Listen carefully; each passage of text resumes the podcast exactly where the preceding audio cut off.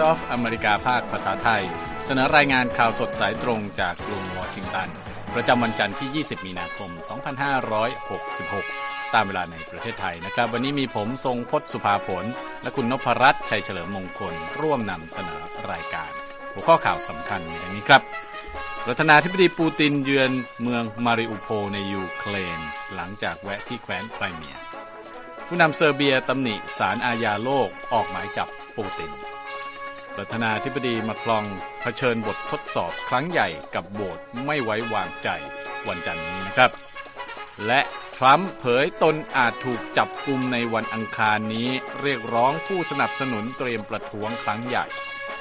ในส่วนเสริมข่าวนะครับมีรายงานจับตาสีจิ้นผิงเยือนรัสเซีย ขณะที่สารอาญาโลกออกหมายจับวลาดิมีร์ปูตินด้วย มหาวิทยาลัยสหรัฐเปิดหลักสูตร ซ่อมรถคลาสสิกสำหรับนักสะสมรถหายากนะครับ และส่งท้ายวันนี้ทาสหมาแมวต้องลองนะครับ อุปกรณ์ช่วยแปลภาษาสัตว์เลี้ยง แปลได้อย่างไร นั้นติดตามได้จาก VOA ภาคภาษาไทยกลุ่มวอชิงตันครับ ครับเริ่มกันที่สถานการณ์ในยูเครนครับนะครับ วันนี้ประธานาธิบดีปูตินก็ไปเยือนเมืองมาริอูโพในยูเครนด้วย อันใช่นี้ครับถือว่าเป็นสัญลักษณ์ที่น่าสนใจมาก ใช่ครับ วันนี้ประธานาธิบดีรัสเซียนะครับเดินทางไปยังเมืองท่าของยูเครนที่กองทัพรัสเซียครับยึดมาได้ตั้งแต่ปีที่แล้วนะครับเมืองมาริอุโพลหลังจากที่ไปแวะที่ไครเมียนะครับในโอกาสครบรอบ 9 ปีที่รัสเซียผนวก พื้นที่ดังกล่าวเข้าเป็นส่วนหนึ่งกับตนนะครับ โฆษกทำเนียบเครมลินดิมิทรีเพสคอฟกล่าวว่า ประธานาธิบดีปูตินเดินทางถึงเมืองมาริอุโพลในช่วงค่ำวันเสาร์ครับ โดยภาพจากวิดีโอ เผยเห็นผู้นำรัสเซียขณะกำลังพูดคุยกับประชาชนในเมืองดังกล่าวนะครับ หลังจากเดินทางไปเยี่ยมโรงเรียนแห่งหนึ่ง และศูนย์เด็กเล็กในไครเมีย นี่เป็นครั้งแรกนะครับ ตั้งแต่เกิดสงครามเมื่อเดือนกุมภาพันธ์ของปีที่แล้วที่ประธานาธิบดีปูติน เดินทางเยือนยูเครนด้วยตัวเอง โดยการเยือนเมืองมาริอูโพลนี้มีขึ้นหลังจากที่ศาลอาญาระหว่างประเทศหรือ ICC ออกหมายจับผู้นำรัสเซียในวันศุกร์ในข้อหาก่ออาชญากรรมสงครามในยูเครน ด้วยการลักพาตัวเด็กชาวยูเครนไปรัสเซียครับผู้นำรัสเซียไม่ได้ให้ความเห็นเกี่ยวกับหมายจับดังกล่าว ขณะที่ทางการรัสเซียเรียกคำตัดสินของ ICC ว่าไม่มีผลทางกฎหมาย ทั้งนี้นะครับเมืองมาริโอโพลคือหนึ่งในสมรภูมิหลักในช่วงแรกของการต่อสู้ โดยรัสเซียสามารถยึดครองเมืองนี้ได้ เมื่อเดือนพฤษภาคมของปีที่แล้ว ขณะที่ประชาชนในเมืองดังกล่าวลดลงจากระดับ 450,000 คน เหลือเพียงประมาณ 100,000 คน เมื่อตอนที่รัสเซียเข้ายึดครองนะครับ สื่อรัสเซียรายงานด้วยว่าประธานาธิบดีปูตินเดินทางถึงมาริโอโพลด้วยเฮลิคอปเตอร์ ก่อนที่จะขับรถยนต์ไปตามสถานที่สำคัญทางประวัติศาสตร์ต่างๆ และเยี่ยมชมสถานที่แสดงดนตรีและแนวชายฝั่ง รวมทั้งพูดคุยกับประชาชนบางส่วนด้วยนะครับคุณสมพศโฆษกรัสเซียเผยว่าหลังจากออกจากมาริโอโพลไปแล้วประธานาธิบดีปูตินได้พบกับบรรดาผู้นำกองทัพรัสเซียที่ค่ายทหารในเมืองรอสตอฟออนดอนซึ่งตั้งอยู่ทางภาคใต้ของรัสเซียด้วย ในวันที่นะครับ รองนายกรัฐมนตรีรัสเซียมารัตคุสนุลลิน กล่าวกับสื่อ RIA ของทางการรัสเซียว่ากองทัพรัสเซียจะยังคงกำลังไว้ที่มาริโอโพลโดยประชาชนกำลังกลับมาที่เมืองนี้อีกครั้ง และหวังว่าจะสามารถเสร็จสิ้นภารกิจฟื้นฟูบูรณะเมืองที่ถูกโจมตีอย่างหนักนี้ภายในปีนี้ครับ ครับ ในอีกมุมหนึ่งนะครับที่เกี่ยวกับประเด็นสงครามยูเครนนะครับทางประธานาธิบดีเซอร์เบียครับได้ออกมากล่าวตำหนิศาลอาญาระหว่างประเทศหรือ ICC ที่ออกหมายจับ ประธานาธิบดีวลาดิเมียร์ปูติน เมื่อวันศุกร์นะครับ โดยบอกว่าจะสร้างผลเสียและทำให้สงครามในยูเครนยิ่งยืดเยื้อออกไป ประธานาธิบดีอเล็กซานเดอร์วูซิชนะครับผู้ที่เคยบอกว่าตนมีความสัมพันธ์ใกล้ชิดกับปูติน กล่าวต่อผู้สื่อข่าวในวันอาทิตย์ว่าการออกหมายจับปูติน ซึ่งไม่มีผลบังคับทางกฎหมายนั้น จะทำให้เกิดผลกระทบที่เลวร้ายทางการเมือง และยิ่งชะลอการเจรจาสันติภาพในยูเครนนะครับ เขาบอกว่าคำถามคือเมื่อคุณกล่าวหาปูตินว่าก่ออาชญากรรม สงครามร้ายแรงที่สุด ทีนี้คุณจะเจรจาสันติภาพกับใคร แล้วก็ยังเสริมด้วยนะครับว่าไม่ต้องสงสัยเลยว่าจุดประสงค์ของผู้ที่ทำเช่นนั้น คือการสร้างอุปสรรคในการสื่อสารกับปูติน เพราะใครก็ตามที่ต้องการเจรจากับปูตินตอนนี้ ต่างตระหนักนะครับว่าเขาถูกกล่าวหาเป็นอาชญากรสงครามไปแล้ว และเมื่อผู้สื่อข่าวถามนะครับว่าเขาจะจับกลุ่มปูตินหรือไม่ถ้าหากว่าปูตินเนี่ยเดินทางเข้าไปในเซอร์เบีย บูซิสตอบนะครับบอกว่าเป็นคำถามที่ไร้ความหมายสิ้นดี เพราะแน่นอนว่าตราบที่ความขัดแย้งในยูเครนยังมีอยู่ ปูตินจะไม่เดินทางไปที่ไหนนะครับครับเมื่อวันศุกร์ทางศาลอาญาระหว่างประเทศก็ออกหมายจับประธานาธิบดีปูติน ในข้อหาก่ออาชญากรรมสงครามนะครับ จากข้อกล่าวหาที่ว่าเขามีส่วนสั่งการลักพาตัวเด็กๆชาวยูเครน ออกไปจากประเทศเพื่อไปยังรัสเซีย ระหว่างปฏิบัติการทางทหารของรัสเซียในยูเครนนะครับแถลงการณ์ของศาล ICC ระบุว่าปูติน คือผู้ถูกกล่าวหาว่ามีส่วนรับผิดชอบต่อการก่ออาชญากรรมสงคราม จากการนำตัวหรือโยกย้ายประชาชนออกจากพื้นที่ครอบครองในยูเครนไปยังรัสเซียอย่างผิดกฎหมายนะครับ ที่ผ่านมานะครับเซอร์เบียเนี่ยพยายามที่จะเข้าร่วมเป็นสมาชิกสหภาพยุโรปครับนะฮะแต่รัฐบาลเซอร์เบียก็ยังคงมีสัมพันธ์ที่ดีกับรัสเซีย แล้วก็เป็นประเทศยุโรปเพียงประเทศเดียวนะครับที่ปฏิเสธเข้าร่วมกับประชาคมโลกเพื่อลงโทษรัฐบาลกรุงมอสโกครับครับ ทีนี้นะครับคุณเอ่อนพรัตน์ครับสัปดาห์นี้ก็คือวันจันทร์ประธานาธิบดีสีจิ้นผิงเนี่ยจะเดินทางไปถึงรัสเซียครับไปเยือนอย่างเป็นทางการนะครับ ก็เป็นประเด็นที่หลายฝ่ายจับตาดูเกี่ยวกับเอ่อ การหารือกันการครับเจอกันของผู้นำประเทศมหาอำนาจสองคนนี้นะครับ ทางสำนักข่าว AP ก็มีบทวิเคราะห์ปัจจัยต่างๆ และก็ความสำคัญของการเดินเกมทางการทูตครั้งนี้ของกรุงปักกิ่งมาเสนอช่วยด้วยใช่ไหมครับ ใช่ครับณรัฐก็อย่างที่คุณทรงพจน์พูดไปนะครับว่าสัปดาห์นี้หลายคนก็ตาหันไปมองที่รัสเซีย เพราะว่าประธานาธิบดีสีจิ้นผิงจะเดินทางถึงอย่างเป็นทางการครับซึ่งเกิดขึ้นในช่วงที่อย่างที่เรารายงานไปศาลอาญาระหว่างประเทศเพิ่งออกหมายจับประธานาธิบดีปูติน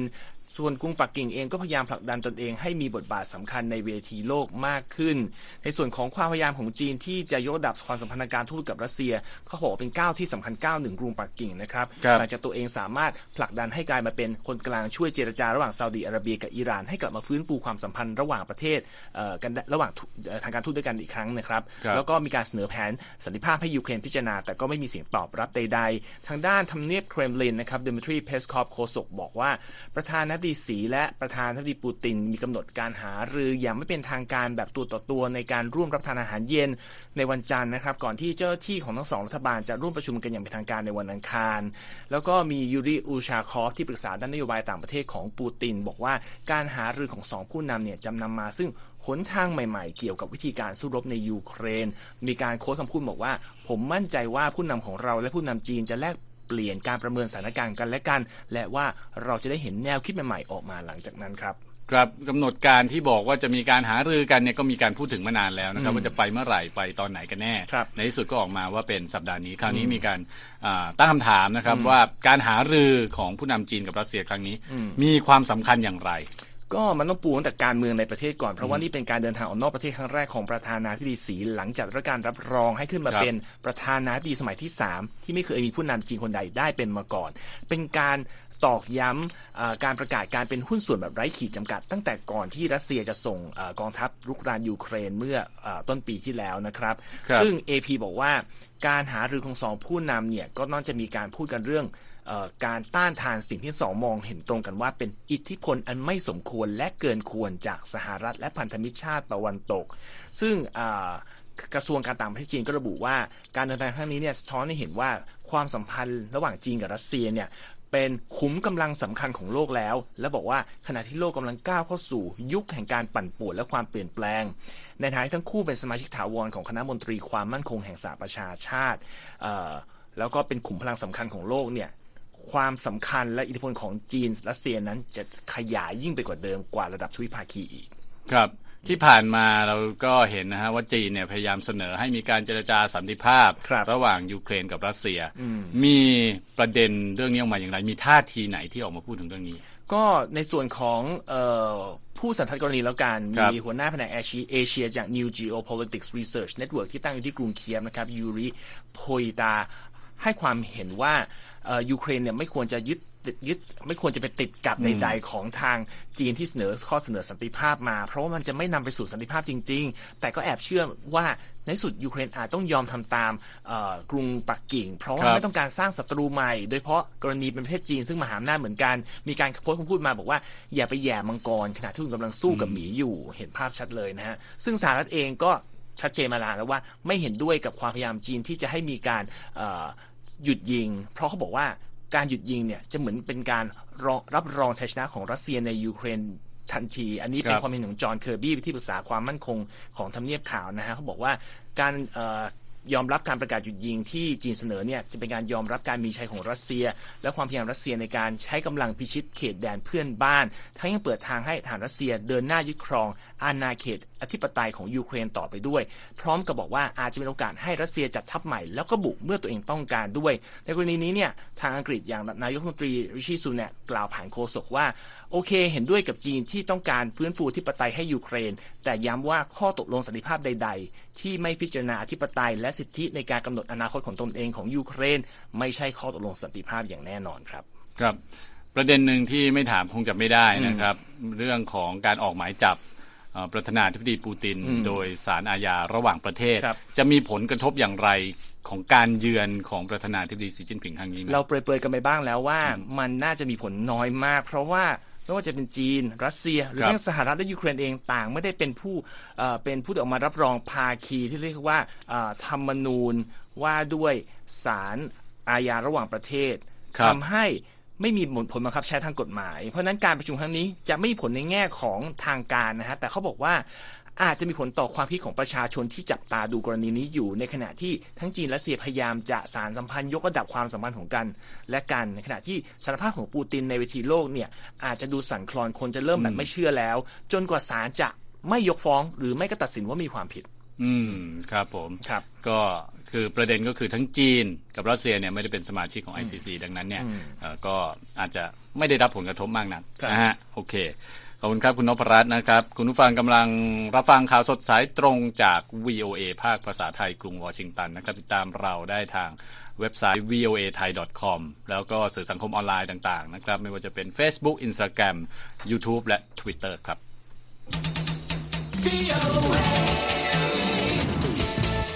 ฟังข่าวกันต่อครับ คราวนี้ไปที่เกาหลีเหนือบ้างนะครับครับ เกาหลีเหนืออีกแล้วนะครับ ยิงขีปนาวุธพิสัยใกล้หนึ่งลูกในวันอาทิตย์ลอยไปตกในทะเลนอกชายฝั่งด้านตะวันออก ถือเป็นการทดสอบครั้งล่าสุดนะครับ เพื่อตอบโต้การซ้อมรบระหว่างสหรัฐกับเกาหลีใต้ที่ดำเนินอยู่ในขณะนี้นะครับ เกาหลีเหนือระดมยิงขีปนาวุธต่อเนื่องตลอดหลายสัปดาห์ที่ผ่านมา แสดงให้เห็นว่าจะไม่ยอมถอยต่อการซ้อมรบของสหรัฐกับเกาหลีใต้ ซึ่งครั้งใหญ่ที่สุดในรอบหลายปีนะครับขณะที่นักวิเคราะห์เชื่อว่าเป้าหมายที่เหนือกว่านั้นก็คือ การขยายพัฒนาคลังขีปนาวุธของเกาหลีเหนือเอง แล้วก็สร้างการยอมรับในฐานะเป็นประเทศที่มีอาวุธนิวเคลียร์ในครอบครองนะครับทางการเกาหลีใต้ญี่ปุ่นบอกนะครับว่าขีปนาวุธลูกล่าสุดนั้นถูกยิงจากเขตตรงชางรี ทางตะวันตกเฉียงเหนือของเกาหลีเหนือ และลอยไปตกในทะเลฝั่งตะวันออก เดินทางเป็นระยะทางประมาณ 800 กิโลเมตร ซึ่งเป็นระยะทำการที่สามารถโจมตีถึงเกาหลีใต้ได้ด้วย กระทรวงการต่างประเทศเกาหลีใต้รายงานนะครับผู้แทนด้านนิวเคลียร์ของเกาหลีใต้ ญี่ปุ่นและสหรัฐ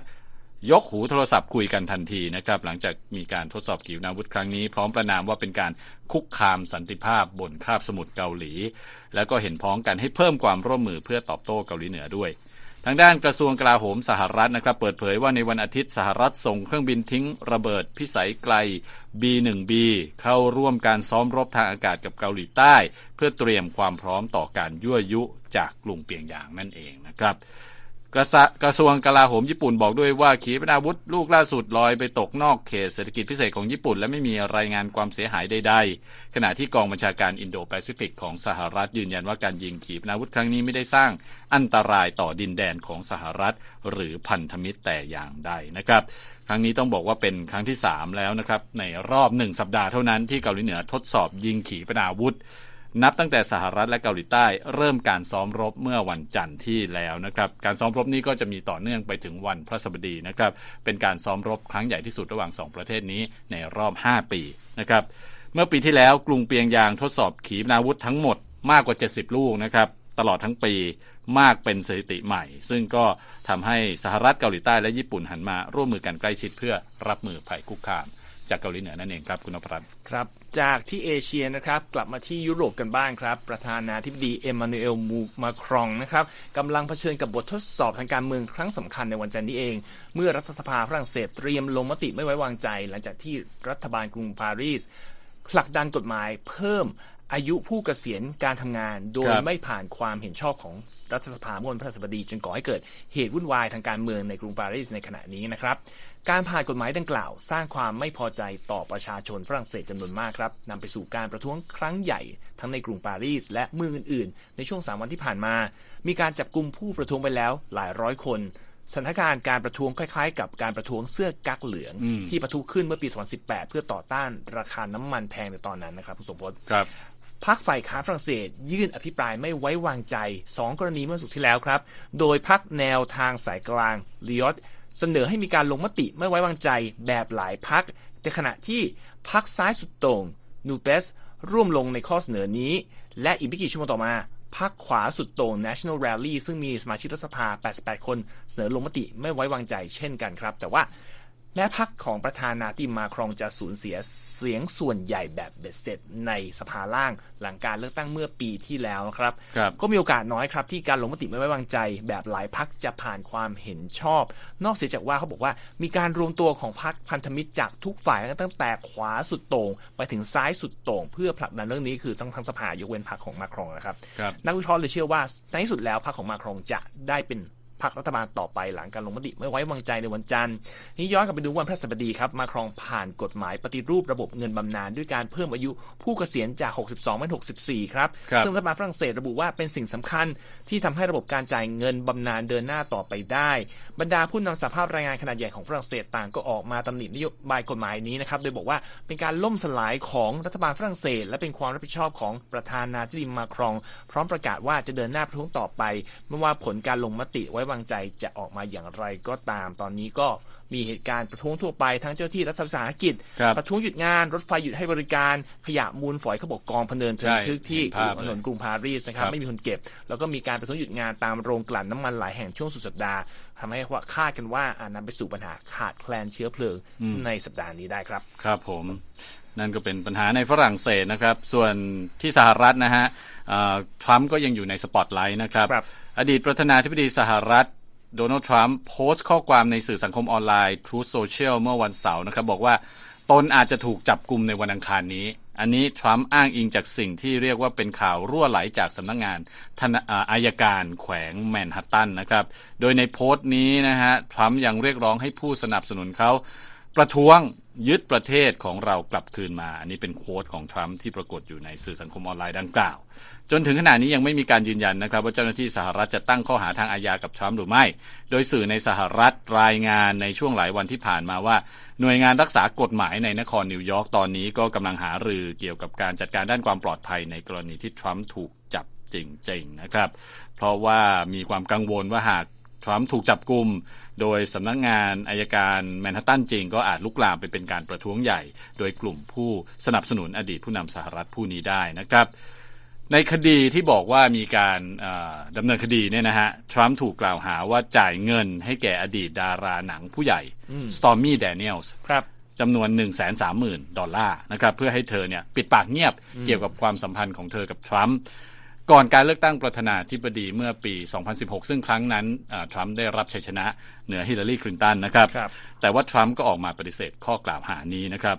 แต่ที่สำคัญคือไมเคิลโคเอนนะครับอดีตทนายความของทรัมป์ยอมสารภาพต่อศาลเมื่อ 5 ปีที่แล้วว่าเขาเป็นผู้จ่ายเงินจำนวนนั้นให้กับแดเนียลส์เอ่อตามคำสั่งของทรัมป์นะครับ โดยโคเอนนั้นถูกตัดสินจำคุกไปแล้ว 3 ปีนะฮะ จากคดีดังกล่าว รวมทั้งคดีอื่น ๆด้วย ทางด้านสมาชิกพรรค r พ b ลิกันบางคนก็ออกมาแสดงความเห็นเกี่ยวกับกรณีนี้ โดยเฉพาะเอ่ออดีตรองประธานาธิบดีไมค์เพนส์นะครับ กล่าวกับสถานี ABC โดยบอกว่า เป็นความพยายามดำเนินคดีด้วยเหตุผลทางการเมือง แต่ถึงกระนั้นเขาก็บอกนะครับว่าทรัมป์เนี่ยควรจะถูกประนาม หรือทวงควรที่จะถูกลงโทษหรือรับผิดชอบจากเหตุการณ์ปลุกปั่นให้ผู้สนับสนุนเขา ก่อจลาจลที่อาคารรัฐสภาสหรัฐเมื่อวันที่ 6 มกราคม ปี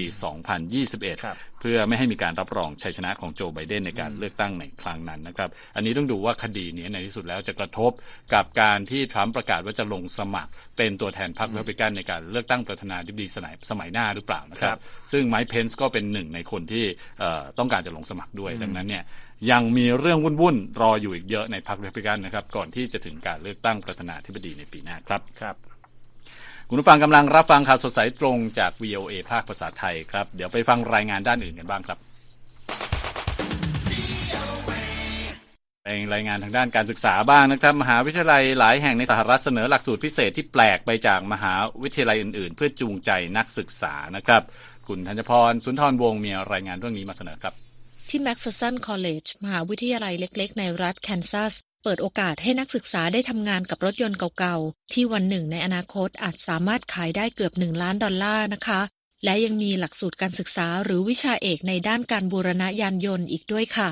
ทั้งนี้สาขาวิชาการบูรณะยานยนต์นั้น สอนนักเรียนที่มีความสนใจในการซ่อมรถยนต์ รวมทั้งสอนวิชาวิศวกรรม ประวัติศาสตร์ ธุรกิจ การสื่อสารและศิลปะอีกด้วย ซึ่งทางมหาวิทยาลัยเองก็เชื่อว่าตนเป็นเพียงแห่งเดียวในประเทศ ที่มีปริญญาตรีหลักสูตร 4 ปีในสาขาการบูรณะยานยนต์ หลักสูตรการศึกษาสาขาวิชาการบูรณะยานยนต์ของแมคเฟอร์สันเริ่มต้นขึ้นในปี คศ 1976เมื่อมีนักธุรกิจท้องถิ่นผู้หนึ่งได้มอบรถยนต์คลาสสิกที่เขาสะสมไว้ให้แก่ทางมหาวิทยาลัย ซึ่งในเวลานั้นเขาไม่สามารถหาคนที่ซ่อมรถยนต์เก่าๆได้นะคะ ในปี 1988 ทางมหาวิทยาลัยได้พิจารณายกเลิกหลักสูตรการศึกษานี้ แต่ก็ต้องเปลี่ยนใจเมื่อเจ เลโนนักแสดงตลกชาวอเมริกันเจ้าของรถยนต์คลาสสิกหลายคัน ได้บริจาคเงินให้แก่หลักสูตรนี้ และเมื่อเดือนพฤศจิกายนที่ผ่านมาแม็กเฟอร์สันได้รับเงินบริจาคมูลค่าสูงถึง 500 ล้านดอลลาร์ ซึ่งนับว่าเป็นการบริจาคครั้งใหญ่ที่สุดในประวัติศาสตร์ของมหาวิทยาลัยเลยทีเดียวค่ะ เจอร์มี่พอร์เตอร์นักเรียนคนหนึ่งที่แม็กเฟอร์สันเคยคิดที่จะเข้าเรียนสาขาวิศวกรรมเคมีตลอดจนมหาวิทยาลัยเอกชนที่มีชื่อเสียงบางแห่ง แต่เขาเห็นว่าไม่มีหลักสูตรพิเศษใด ๆ ในมหาวิทยาลัยเหล่านั้นเลย ดังนั้นการเยี่ยมชมที่แม็กเฟอร์สันทำให้เขามั่นใจว่าตัวเองต้องการทำงานในด้านการบูรณะยานยนต์ค่ะส่วนวิกตอเรียบรูโน่ซึ่งกำลังจะจบการศึกษาในปีนี้ มีงานซ่อมเครื่องรถยนต์เฟอร์รารี่รออยู่ที่ลอสแองเจลิสแล้วนะคะ เธอกล่าวว่านักเรียนที่แม็กเฟอร์สันล้วนแต่ทำในสิ่งที่ตนรัก ในช่วงเวลาที่มหาวิทยาลัยอื่น ๆ ในสหรัฐกำลังดิ้นรนหานักศึกษาใหม่ แต่ McPherson College กลับมีนักศึกษาเพิ่มขึ้น 18%เมื่อเทียบกับเมื่อ 5 ปีที่แล้ว ในแต่ละปีทางมหาวิทยาลัยซึ่งมีนักเรียนอยู่ 851 คน สามารถรับนักศึกษาเข้าเรียนในหลักสูตรการบูรณะยานยนต์ได้เพียงครึ่งหนึ่งเท่านั้นเองค่ะไมเคิลชไนเดอร์ อธิการบดีของ Macpherson ซึ่งสำเร็จการศึกษาจากมหาวิทยาลัยนี้เช่นเดียวกันกล่าวว่า เงินบริจาคก้อนใหญ่จะสามารถช่วยขยายโรงเรียนได้นะคะ โดยนักเรียนบางคนที่ไม่สามารถจ่ายค่าเล่าเรียนได้จะได้รับความช่วยเหลือด้านการเงิน อย่างไรก็ดีความสนใจของแม็กเฟอร์สันในการขยายหลักสูตรการบูรณะยานยนต์นั้น ก็คล้ายคลึงกับมหาวิทยาลัยบางแห่งในสหรัฐ เช่น หลักสูตรการเขียนที่มหาวิทยาลัยไอโอวา หลักสูตรการสื่อสารมวลชนที่มหาวิทยาลัยมิสซูรี หลักสูตรดนตรีที่ Oberlin College และหลักสูตรการแต่งเพลงที่มหาวิทยาลัย Middle Tennessee State ค่ะ เบเวอรี่คีลอธิการบดีของมหาวิทยาลัย College of Media and Entertainment กล่าวว่า หลักสูตรการแต่งเพลงที่มหาวิทยาลัย Middle Tennessee State นั้น ได้ดึงดูดนักศึกษาจากนอกรัฐมากกว่าสาขาวิชาอื่น ๆ ในช่วงหลายปีที่ผ่านมาค่ะธัญพร สุนทรวงศ์ VOA ภาคภาษาไทย กรุงวอชิงตันค่ะครับและไปส่งท้ายกันวันนี้ทันทีเลยนะครับ เรื่องของเจ้าของสัตว์เลี้ยง กับความหวังที่จะมีการพัฒนาอุปกรณ์หรือเทคโนโลยีล้ำสมัยมาช่วยให้เข้าใจว่าสัตว์เลี้ยงของตนเนี่ยพูดอะไรได้นะฮะสื่อสารอย่างไรนะครับ โดยเฉพาะเอ่อสุนัขกกับแมวนะครับ คุณคมสันศรีธนวิบุญชัยมีรายงานเรื่องนี้มาเสนอครับ Go, let's go play. Let's go play. Go girl. Yeah, you go girl. ครับจะดีแค่ไหนถ้าสุนัขหรือว่าแมวของคุณสามารถสื่อสารเพื่อแจ้งให้คุณทราบถึงอารมณ์ต่างๆ ทั้งโกรธ เหงาหรือว่าเจ็บปวด ซึ่งตอนนี้ความคิดดังกล่าวเป็นจริงแล้ว ด้วยนวัตกรรมเครื่องมือสื่อสารชิ้นใหม่ ที่ช่วยให้พวกสัตว์เหล่านี้สามารถสื่อสาร และแสดงความรู้สึกได้ดีมากยิ่งขึ้นมอร์แกนครูกซึ่งมีอาชีพเป็นผู้ฝึกสุนัข สามารถสื่อสารกับสัตว์เลี้ยงของเธอ เหมือนกับเจ้าของสัตว์เลี้ยงคนอื่น ๆ ซึ่งปกติแล้วจะรู้ว่าหมาหรือแมวของตนต้องการอะไร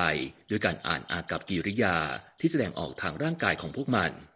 แต่ครูกเผยว่าทุกวันนี้ปฏิสัมพันธ์ระหว่างเธอและสัตว์เลี้ยงนั้นยกระดับมากขึ้นกว่าเดิมเพราะอุปกรณ์ที่ชื่อว่า Fluent Pet ซึ่งมีลักษณะเป็นชุดปุ่ม พร้อมเสียงของคำที่มีการบันทึกไว้ล่วงหน้า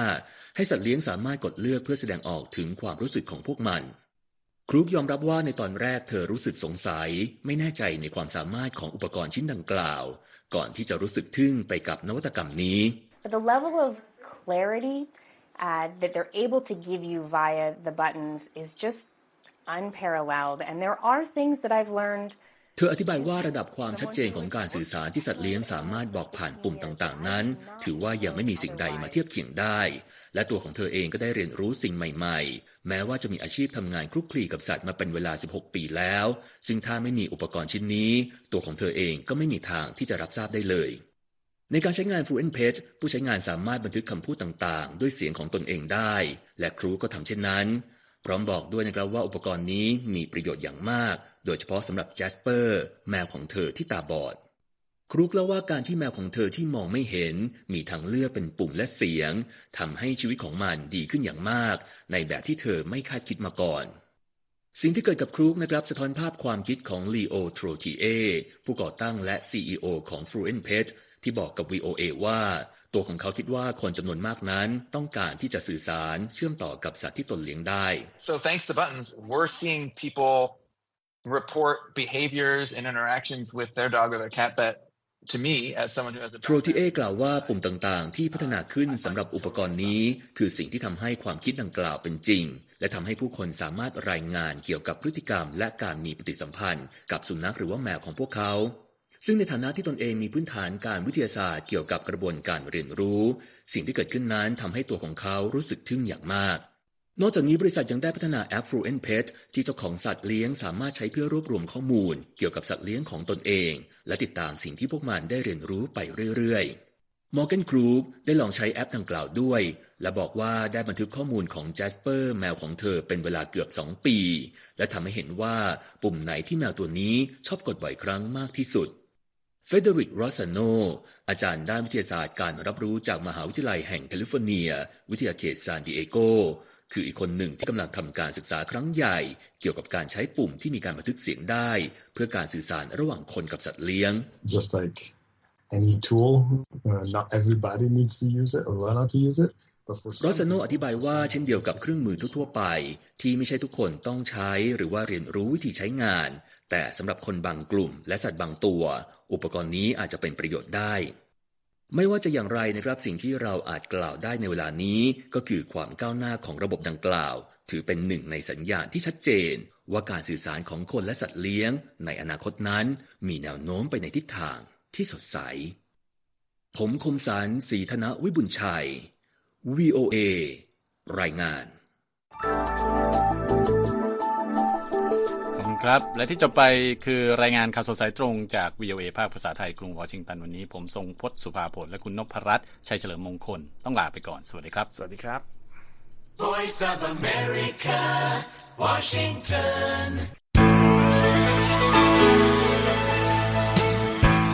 ครับ และที่จบไปเป็นรายการจาก VOA ภาคภาษาไทย รายงานสดส่งตรงจากกรุงวอชิงตันประเทศสหรัฐ คุณผู้ฟังสามารถติดตามข่าวสารจากทั่วโลกได้ในทุกที่ทุกเวลา ที่เว็บไซต์ voa thai com รวมถึงทุกช่องทางในโซเชียลมีเดีย Facebook YouTube Twitter และ Instagram เริ่มต้นวันด้วยการอัปเดตข่าวสารจากทั่วโลก ผ่านรายการข่าวสดสายตรงจาก VOA ภาคภาษาไทย และสุดสัปดาห์กับ VOA ทั้งยังเรียนรู้เรื่องราวทางวัฒนธรรม และไลฟ์สไตล์ผ่านรายการภาษาอังกฤษแบบอเมริกันของเรา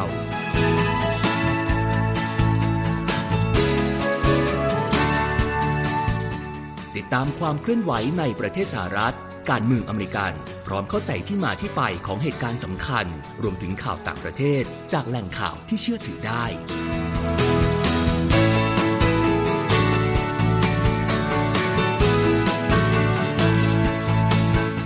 นอกจากนี้ VOA ยังมีบทสัมภาษณ์และคอนเทนต์แบบ Exclusive ให้สหรัฐอีกด้วย